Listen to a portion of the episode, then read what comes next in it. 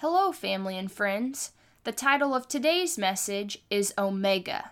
Let's pray. Father God, we come before the throne of grace, eager and ready to learn whatever you have for us. Thank you most of all for Jesus and his sacrifice. Father, help us to, as we talked about yesterday, to put on the full armor of God, to stand firm in our faith in Jesus, and to be ready to go out and share our faith with others. In Jesus' name, amen. We've learned a lot about the Great War we're all in, but today we're going to learn about the end of the war. Let's open our Bibles. 1 Corinthians 15 55 through 56 says, Where, O death, is your victory? Where, O death, is your sting? The sting of death is sin, and the power of sin is the law. Again, the sting of death is sin. Since Jesus defeated sin, death doesn't have any sting.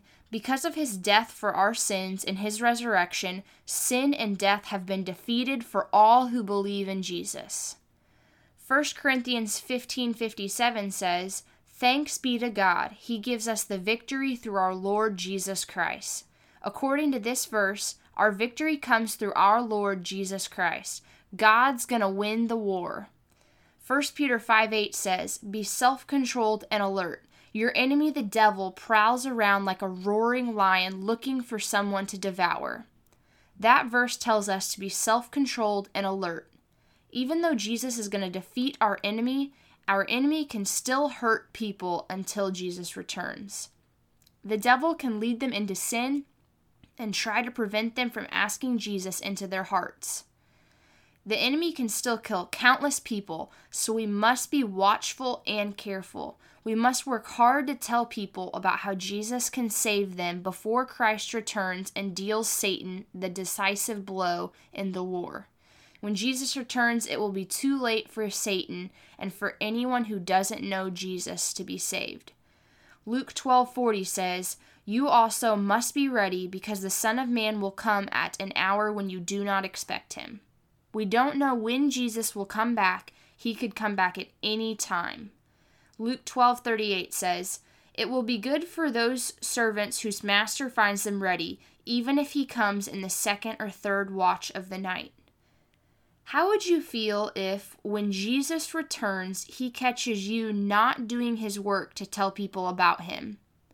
When Jesus returns, he will come as the King of Kings and the Lord of Lords. He will defeat Satan and all those who follow him forever and ever. But we don't know when Jesus is coming, so we should all work hard to share God's word with as many people as we can until then. It's important to understand that God has commanded us to tell people about Jesus, but we cannot save them. Only Jesus can save them, and only if the people listen. Our job is to tell people about Jesus so he can save them if they want him to. Let's discuss the Lamb's Book of Life. All those whose names are written in the Lamb's Book of Life when Jesus returns will be saved. Many people don't have their names in the Lamb's Book of Life. Some of them have heard about Jesus and didn't listen, and others just don't want Jesus. All these people have the chance to choose Jesus but many of them will refuse to love God. When Jesus returns, it will be too late for them to be saved. Revelations 20:15 says, "If anyone's name was not found written in the book of life, he was thrown into the lake of fire." People who choose never to believe in Jesus don't have their names written in the book of life. Those whose names are not written in the book of life when Jesus returns will be thrown into the lake of fire. The lake of fire is hell, and those who end up there will be separated from God forever in great pain. Many people are going to suffer in the lake of fire, which is so, so sad to think about. God does not want anyone to end up in hell. This is why we must all work as hard as we can to tell people about Jesus before he comes back. We have to help as many people as possible escape the lake of fire by telling them about Jesus so they can choose to have their names written in the Lamb's Book of Life. When Jesus returns, the devil and his demons will eventually be thrown into the lake of fire where they do not want to go. Revelation 20:10 says, and the devil, who deceived them, was thrown into the lake of burning sulfur, where the beasts and the false prophet had been thrown. They will be tormented day and night forever and ever. At that time, Satan will be defeated forever, and he will never hurt anyone ever again. Then all the sin that ever existed will be destroyed. Jesus took away the sin of all those who have ever given their lives to him. There will no longer be an enemy who can bring sin into the world. Sin will be no more. Then everyone who has given their lives to Jesus will now get the rewards that come from loving God. Revelation 21 3 through 4 says, And I heard a loud voice from the throne saying, Now the dwelling of God is with men, and he will live with them. They will be his people, and God himself will be with them and be their God.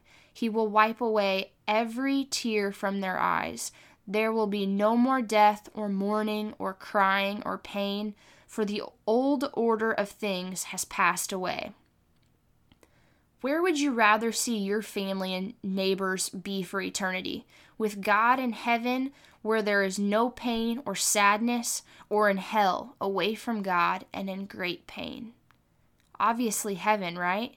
So we must follow God's commandment in Matthew 28 18 through 20.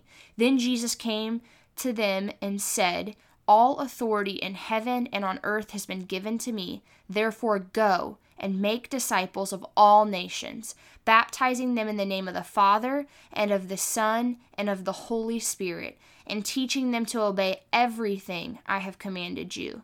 And surely I am with you always to the very end of the age.